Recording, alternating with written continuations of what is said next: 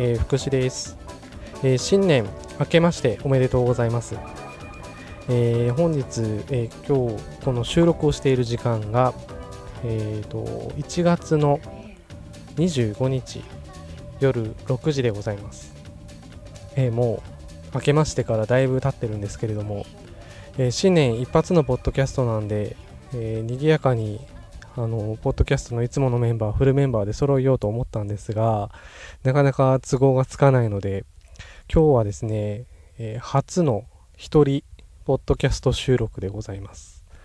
えー、ここはですね、札幌市の隣町の石狩市の某、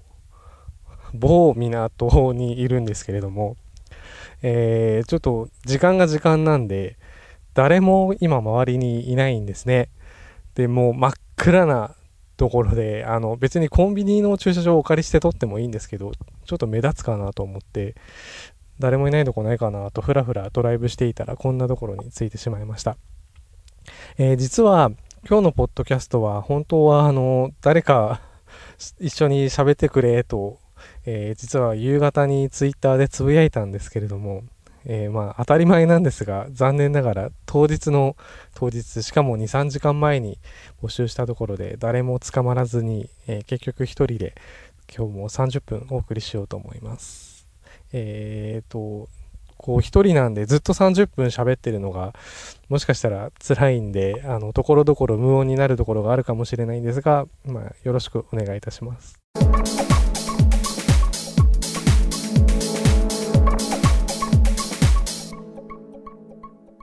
えーと、新年一発目なので、で、一人なのでちょっと今日はテーマを作らないで喋、えー、らせていただこうかなと思っています。えー、北海道以外に友人があまりいないので、まあ、東京の方にしかいないので、あれなんですが、北海道のネタでも少しお話ししようかなと思ってるんですけれども、あのー、今年は、あのー、気象庁の、あの気象予報士の方が、秋のニュースで、あの、北海道地方、今年は暖冬ですよ、あ、来年は暖冬ですよっていう話をしてたんですよ。で、あ、夏場ものすごく暑かったんで、あ、今年はその流れで暖冬なのかなと思っていたんですが、1月の頭にですね、結構あの、災害レベルの雪が札幌近郊に降りまして、もうドカドカなんですよ。で、ここ1週間ぐらいやっと雪が小康状態で、それでもあの除雪が間に合ってないんですね。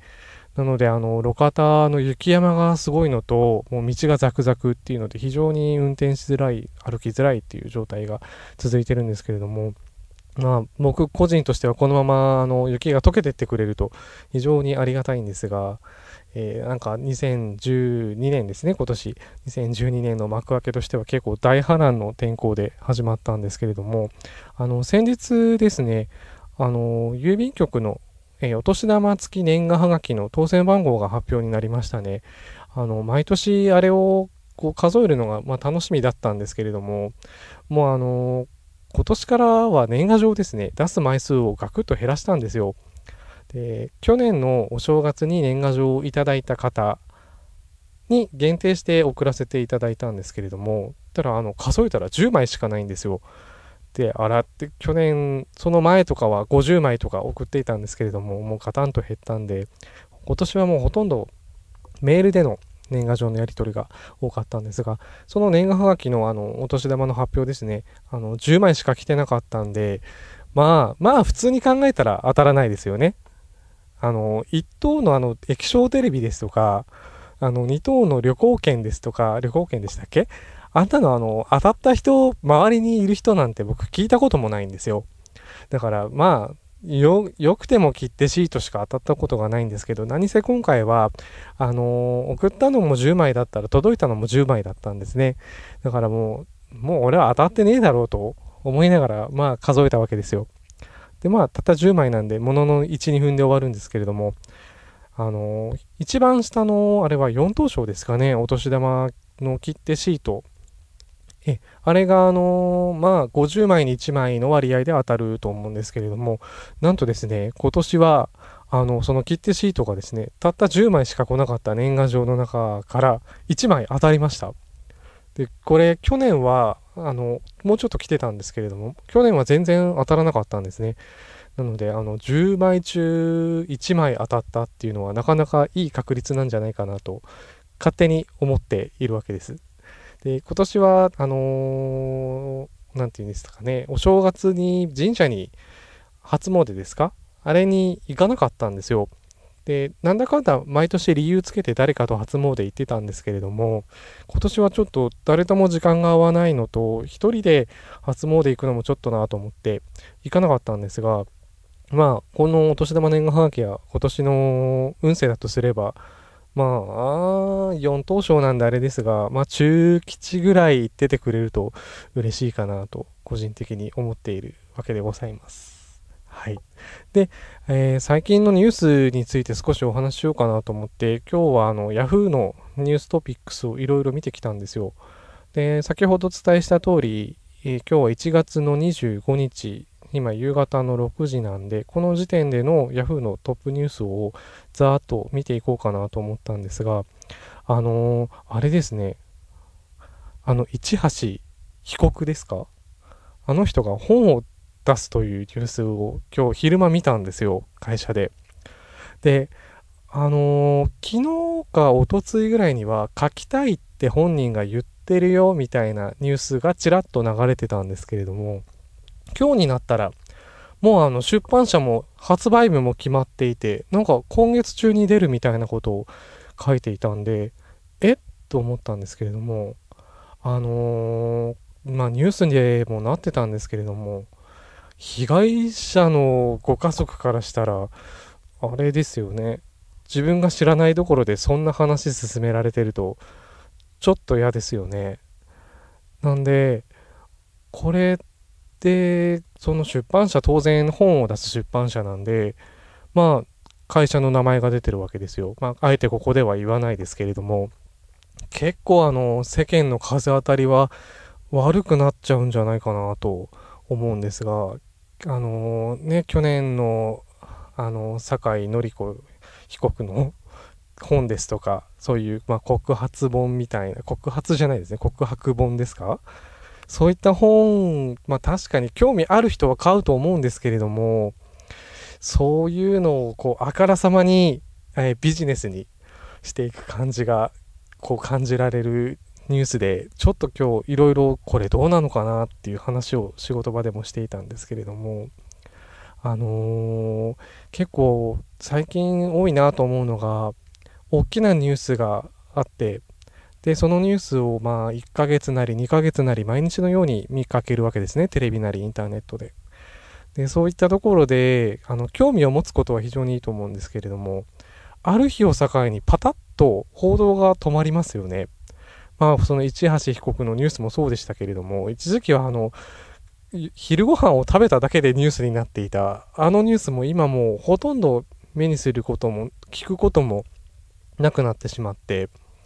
あ秋っぽいというか、なんというか、あの、お正月の、えっ、ー、と、クーポンサイトでのおせちがどうしたこうしたっていうニュースもありましたけれども、あれも、こう、瞬間湯沸かし器的にぼっと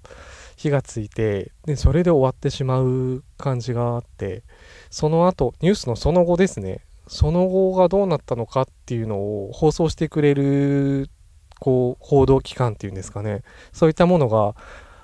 あまりないよなと思うんで、これもあれですかね、やっぱり視聴率とか、スポンサーとか、まあいろいろ不景気ですからね、あるとは思うんですけれども、個人的には、あの、ニュースってその、ある事件が勃発した時は、どこの放送局もどこの報道機関も取り上げるじゃないですか。その後を地道にコツコツ、こう、やってくれると、個人的には、あの、とっかかりだけじゃなくて、その話の最後までを知りたいタイプなので、ぜひやっていただきたいなと思っているわけですが、えー、今、ちょっと Yahoo のトップページを携帯電話で開きました。あ、あの、僕はあの普段 Android のスマートフォンを使ってるんですけれども、これ、すごいですね。あのー、もう限りなく海まで100メートルぐらいのところに今いるんですけれども、バリバリ繋がりますね。あの、本当は、前、あの、僕、オーディオですね。音楽聴くオーディオは Apple 社の iPod を愛用させていただいているので、携帯電話もまあ iPhone でもでもっていうか iPhone がいいなと思ってた時期もあったんですけれども、幾分あの、僕、長年ドコモユーザーなもんで、これを変えてまで iPhone を持ちたいかっていうのと、自宅と職場があのソフトバンクさんの電波入らないんですよ。なので、ちょっときついかなということで、あの、NTT ドコモのスマートフォン使ってるんですけれども、もうサクサク通信できますね、海沿いでも。えー、今この時間のニュースで目新しいものですか？ないですよね。あ、あの、狭間寛平さん帰ってきたんですね。あの、走ってるっていうのは何年も前から知ってたんですけれども、これテレビで中継されたんですかね？あの、タイトルには、カンペ7番組は走るのより辛いって書いてありますね。あ、ゴールしたって書いてますね。へえ。これ、あれですか ?24 時間テレビの延長とかそういうのじゃないんですよね？なんで走ってたんですかね？これも結構でも、世界一周って、こう、文章では簡単に書いてますけど、とんでもない距離ですよね。これ何年かかってるのか、あのー 一緒に誰か今喋ってる人がいたらその人に調べてってお願いしたいところなんですけれども、何分一人なもんで、こう、口と手を同時に動かすのが難しいんで調べないですけど、あの、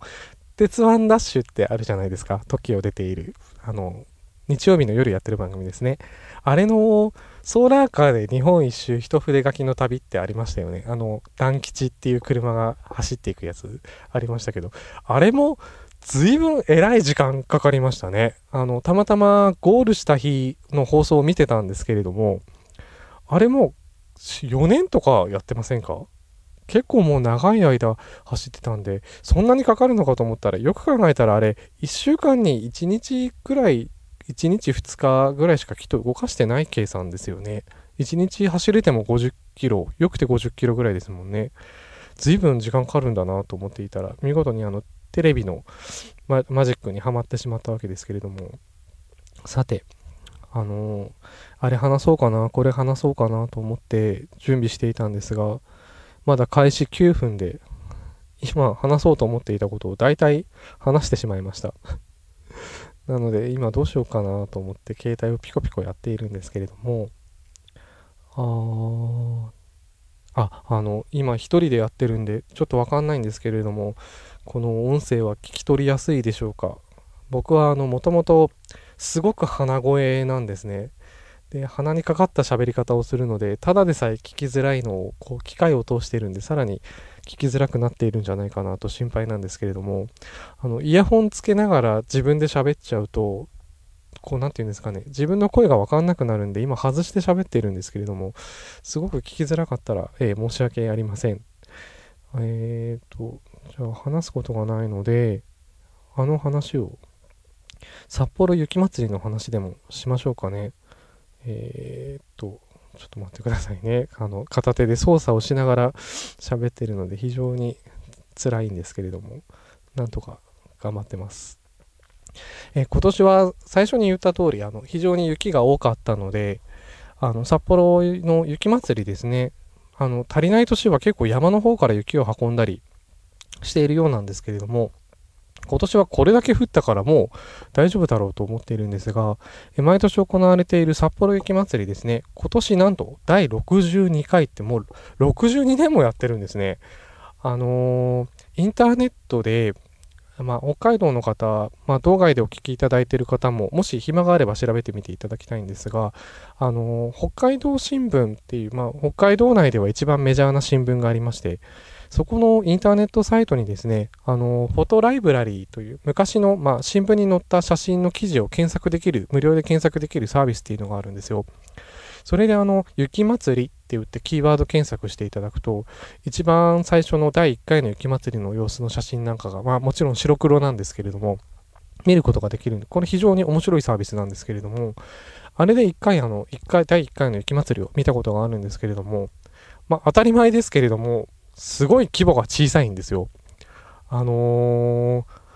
札幌は12月にはホワイトイルミネーションっていう、あの雪まつりとは別に、イルミネーションを大通公園に、えー、こうずらーっと並べる、並べるって言ったら変ですよね。あの、モニュメントを作るっていうイベントがあるんですけれども、それの第1回目は、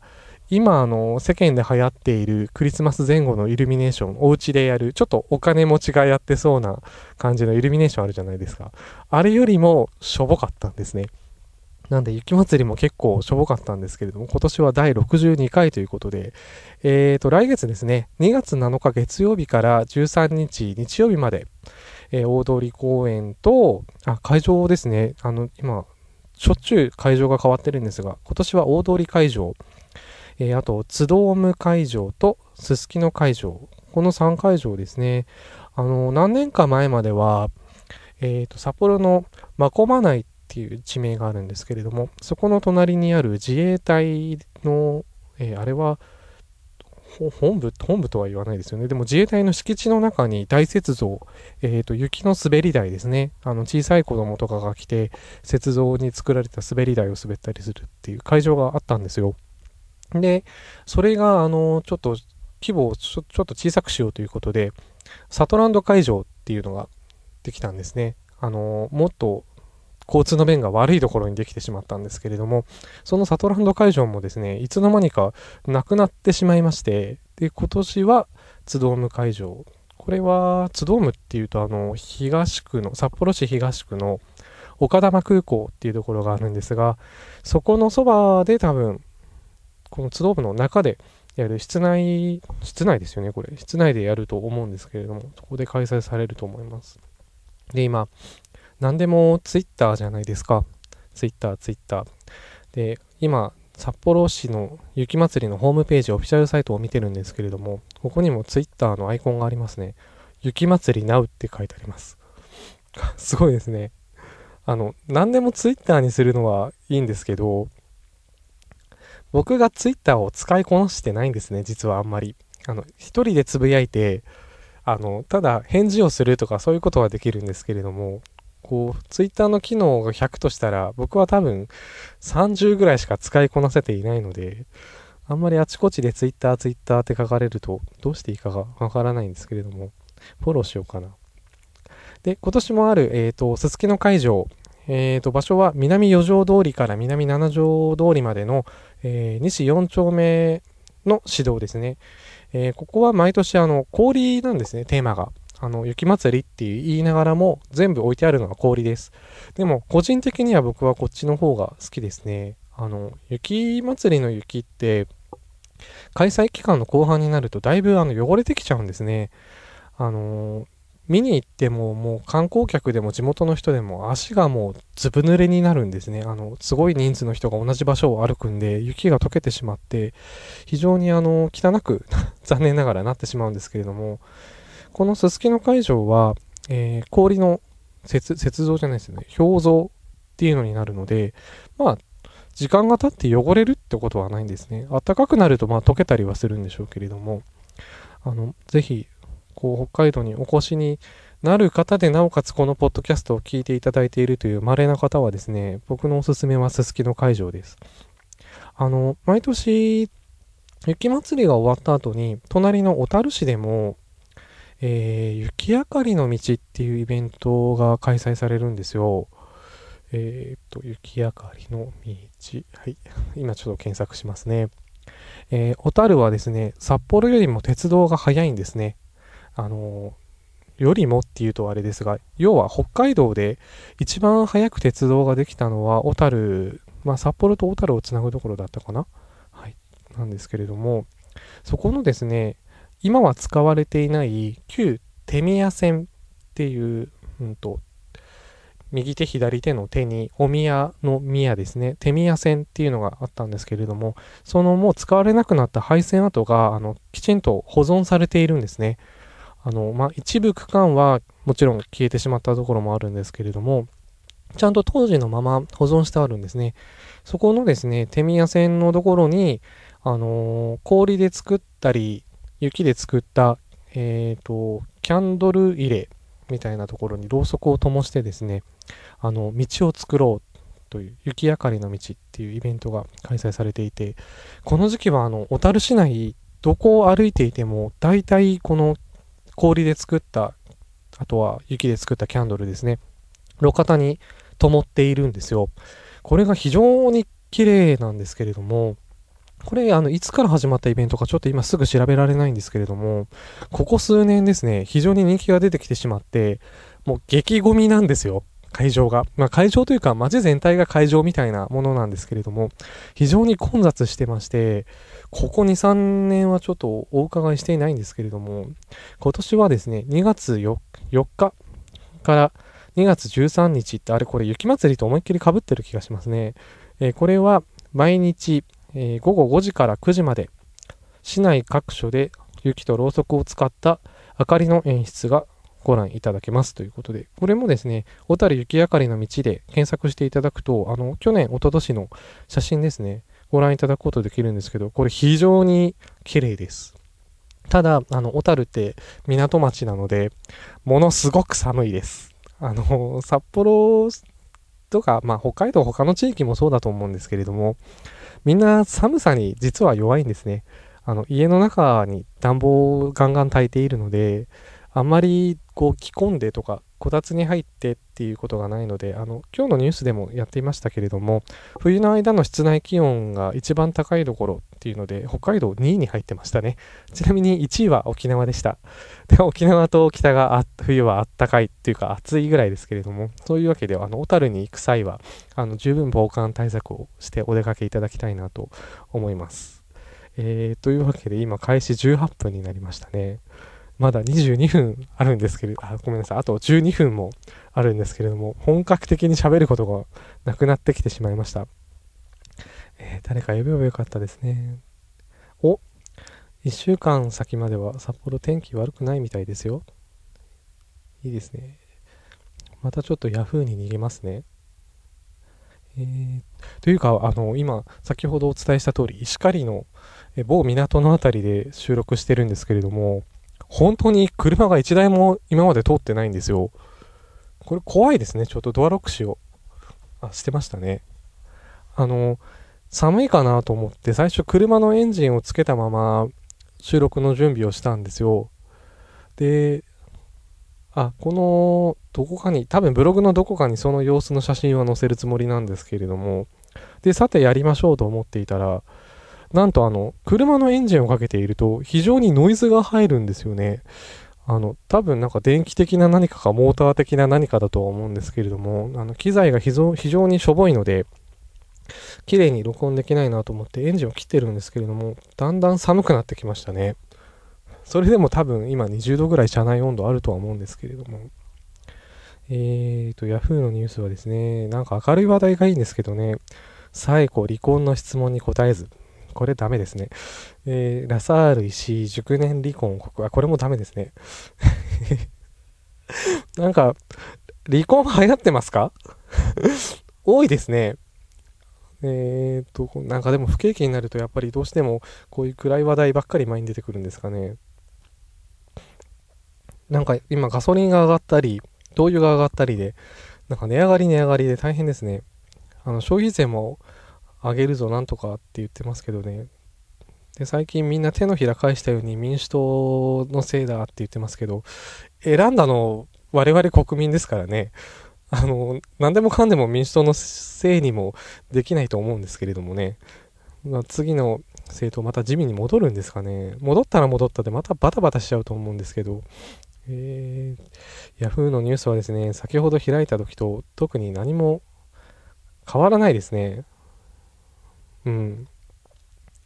そうですね。そんな10分やそこらでニュースの内容入れ替わってくれたりはしないですね。えー、あの、ブログでも何回か書いてるんですけれども、去年から更新回数がガタンと減ってしまって、あの、非常に申し訳ありません。まあ、別に楽しみにしていただいている方はいないと思うんですけど、あくまでもあの、自分の日記代わりに書いているブログなので、全然面白いことは書いてないんですが、え更新が非常に滞ってしまってるんですけれども、すいません、言い訳させていただいてるんですが、何分も気になるところに行き尽くしてしまったっていうのが あるのと、あのー、僕はあの、一応、本名でインターネットにまあ、こうやってブログを出させていただいてるんですけれども、あの、やっぱり周りの人がいるところで、例えば何かしよう、写真撮らせてブログ載せさせてって言いづらいんですよね。やっぱり、基本的にやっぱりあんまりインターネットに顔出されるっていうのは嬉しいことじゃないと思うので、あの、言うだけ言って、いや、ちょっとっていう、言われるのも嫌ですし、あせっかく誘ってもらったのに断っちゃったな、みたいな風に、もし思われても申し訳ないので、あまり周りの人を巻き込まないようにしようと思ってやってると、結果的に、あの、写真の中に一人しか、自分しか出てこないっていう非常にお見苦しいのになるんですけれどもね。今度でもあれですね。僕の友達の美男美女を揃えますかもうちょっとあの、写真がパッと華やいだ方がいいですよね。そんなむさ苦しい男の写真見せられても困りますよね。ね今、ツイッターを開いてますが、特に誰からもコメントがついてないですね。うーん。ないですね。ツイッターもですね、結構やらせていただいてるんですけれども、これをやるようになるとやっぱりブログの更新滞りますね。あの、ちょっと気になったこととかあると以前はその一つの事柄で1日分のブログをまとめて書いてみたり、いろいろ調べてみたりしたんですけれども、ツイッターでこう、ぼそっとそのことについて一言でつぶやいてしまうと、なんかそれで完結しちゃうんですよね。なので、それをわざわざままたブログに書き起こさなくてもいいかな、みたいな感じで終わってしまうので、ツイッターをやるとブログラが滞るっていうのは、これ本当ですね。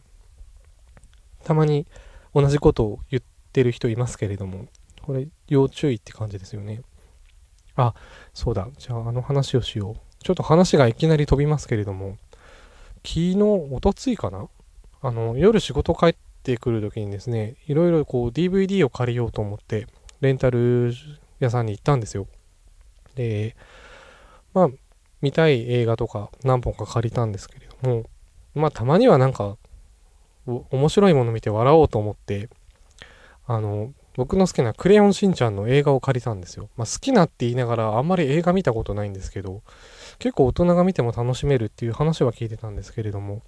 で、あの、借りたのが、あっぱれ戦国大合戦っていう、あの、しんちゃんがタイムスリップして戦国時代に行っちゃうよっていう、その映画を借りたんですね。あのー、去年か一昨年にスマップの草薙くん主演で映画化されてたのって、あれ、クレヨンしんちゃんが現代ですよね。で、それを借りて、さあ笑うぞと思って見始めたんですけれども、思いのほかですね、結構泣ける内容で、見終わってからですね、ちょっと泣いてしまいました。あの、年がいもなく。というかもう、25過ぎたら涙腺弱くなりますね。あちなみに今28ですけれどもで、あの、見た感想としては、笑えるどころが一個も、うん、ちょっとクスッと笑えるところはあるんですけれども、ほとんどなんかもう、こう心に染みるというか、ズンときましたね。非常にいい作品でした、でも。あの、また見たいなと思うんですけれども、あれでも小さい子がお父さんお母さんと見に行って、果たしてどう思うんですかね。小さい子ってあの感動して泣くってこと僕はなかったんで、なんか悲しいお話だなぐらいで終わっちゃうと思うんですけれども、今、その映画を見に行った子たちは、10年後とか15年後にぜひもう一回 DVD、まあ、その時もう DVD なんてないと思うんですけれども、それで見ていただきたいなと思うぐらいいい作品だったんですよね。あの、結構邦画をよく見るんですけれども、なんかそういう作品弱いですね。昔の、うん、僕が小中学生だった時のドラマとかって大体ハッピーエンドで最終回を迎えるんですけれども、ここのところの映画はこう、バッドエンドもしくは、あとは見てる人の想像にお任せします的な終わり方する作品が非常に多いので、なんかあの、どの映画を見ても泣けてしまうという、こう負のスパイラルに入ってるんですけれども、ずっと最初から最後まで笑える映画ってないんですかね。ミスター・ビーンでも借りろって感じですかね。あったらぜひ、えー、ツイッターでお寄せください あと4分だ長い。えー、あ、でも、邦画、また話戻しますね。あの、あの、この間ニュースで、オールウェイズが、3になってまた戻ってくるっていう、あ、3っていうのは 3D ですね。戻ってくるっていうのをやってましたね。僕、オールウェイズ好きなんで、あの、堀北真希さんがどうなってるのか気になりますよね。ただ、あの、あの映画のいいところって、セットが非常によくできていて、まあ僕はあのオールウェイズの時代には生まれてないんですけれども、昔の良かった頃の昭和ってきっとこういう感じなんだろうなって知らない人でも思えるようないいセットなんですけれども、それ 3D にしちゃうんですね。なんかあのー、3D にしちゃうと、うん、あの、なんか平面的な感じがいいと思うんですけど、どうなんですかね？最近あの、何でもかんでも 3D にすればいいみたいな風潮がありませんかね？あの、友達が私んちの 3D はでも良かったって言ってましたけど、それも見に行きたかったんですけど、あの、僕映画館って苦手なんですよね。あの非常に自己中な意見で、あの、きっと責められても文句が言えないんですけれども、映画館ってあの、お金払って、まあ当然見に行きますよね。なのにあの、最初に10分、20分、広告とか CM とかなんかいろんなの見せられますよね。今でもそうですよね、きっと。あれ、何なんですかねお金払ってるから、そこすっ飛ばしていただきたいんですけれども、なんとかなんないんですかね。あの時間の間にポップコーン食べ終わっちゃうんですけど。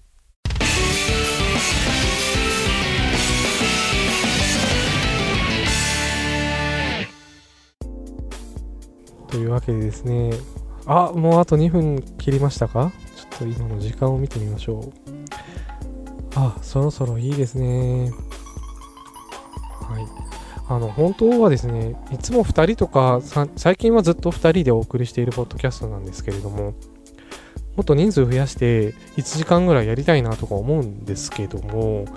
あの、実はですね、このポッドキャスト、撮ってる時よりも、公開してる時ですね、あの、ブログとか iTunes で聞けるようになってる時って、かなり音質を下げてるんですよ。本当はもっと綺麗な音で聞きやすく、まあ僕の声がこうなのはちょっと許してくださいね。聞きやすく撮ってるんですけれども、あのー、何分ですね、ブログをアップしているサーバーがですね、あのー、回にアップできるサーバーの容量が非常に少なくてですね、音質を落としていても、30分が限界なんですよ。で、もう1時間とか1時間半とか撮ってしまうと、もう全然アップロードできなくなってしまって、さらに音質を下げて、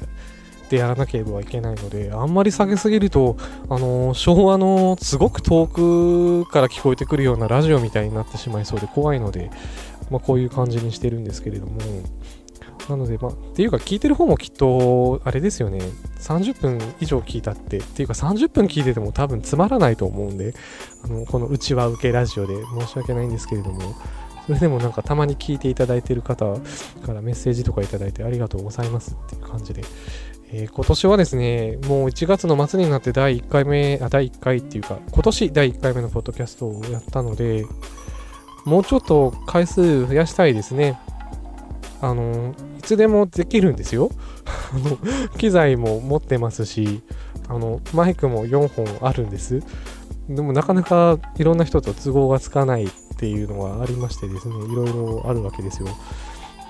なので、今年もこういう感じのスタンスでこうダラダラとやらせていただくかなと思うんですけれども、まあご意見ご感想等、まあ、あればぜひぜひ、あの、ブログですと、右側の下の方にメール送信フォームですね。あと、ツイッターをやっていらっしゃる方は、えー、アットマークひろき1102、こちらで、えーと、メールした、メールというか、コメントを寄せていただければ、えー、お返事させていただきますので、えーどしどし、どしどしって言っても、ね、半年やって1通とかそういうレベルなんですけれども、え、何かあれば、フォローとか、あの、してください。あの、僕、本当にびっくりするぐらい友達少ないんで、その代わりあの、僕の友達は結構深い友達とか長い友達が多いんですけれども、浅く広くっていうタイプよりこう短く太くっていう感じなんですけれども、ぜひぜひあのフォローしていただければこちらもフォロー返しいたしますので、Twitter の方でも、えー、絡んでいただきたいなと思っております。だいぶ寒くなってきましたね。というわけでですね、もうそろそろ、おっと、あ、なんかトラックが近づいてきたと思ったらウインカー出して曲がってっちゃいましたね。結局車が1台も通りませんでした、えー、非常に聞きづらいこう駆け足で1人で喋ってしまったので聞きづらくなってしまったと思うんですが、えー、最後までお聴きいただきましてありがとうございました。えっ、ー、と今年はですねもしかしたらあの一人ポッドキャスト多くなるかもしれないんですよまあいろいろと事情がありましてですねあのなのでまた聞いていただければと思いますはいえー、もう何回目の収録かを忘れてしまったんですが、えー、30分、今日ですね、もう35分ぐらい経ってますよね。えー、長々とお付き合いありがとうございました。えー、ポッドキャスト、今年2012年ですよね。え ?12 年ですよね。2000あ、違う、今年は2011年だ。うさぎですよね。あなんか僕さっきも2012って言ったような気がするんですけど、すいません。2011年です。やばいな。もう、2011年最初のポッドキャスト、お相手は福士がお送りしました。ありがとうございました。